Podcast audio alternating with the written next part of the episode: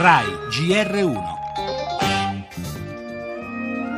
Voi siete qui convenuti per onorare della vostra firma due trattati che contengono in germe la possibilità di sviluppare la libera unità politica dell'Europa. È giorno di grandi speranze questo. Speranze che sarà compito dei figli della vecchia gloriosa Europa tradurre in realtà. Oggi l'Unione Europea ha bisogno di riscoprire il senso di essere anzitutto comunità di persone e di popoli consapevoli che il tutto è più della parte.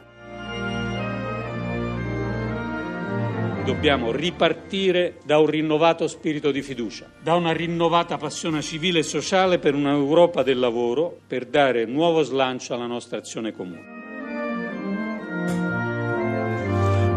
A Roma 60 anni fa Italia, Francia, Germania, Belgio, Olanda e Lussemburgo firmavano il trattato che dava vita alla comunità economica europea guardando indietro un'avventura entusiasmante, guardando avanti molte speranze, un'Europa che deve valere più della somma delle sue parti, come ricorda il Papa, un'Europa in lotta contro le disuguaglianze, con alle porte la Brexit e due importanti elezioni in Francia e Germania, un'Europa dialettica e mai statica, quella del dibattito sulle diverse velocità e della partita che si continua a giocare attorno all'euro. Certo solidarietà e politica devono fronteggiare il rigore dei conti con il rischio dei populismi che l'insoddisfazione rischia di alimentare. Non a caso il Premier Gentiloni ha messo al primo posto il rilancio del lavoro e dello sviluppo tecnologico che è anche la speranza delle nuove generazioni.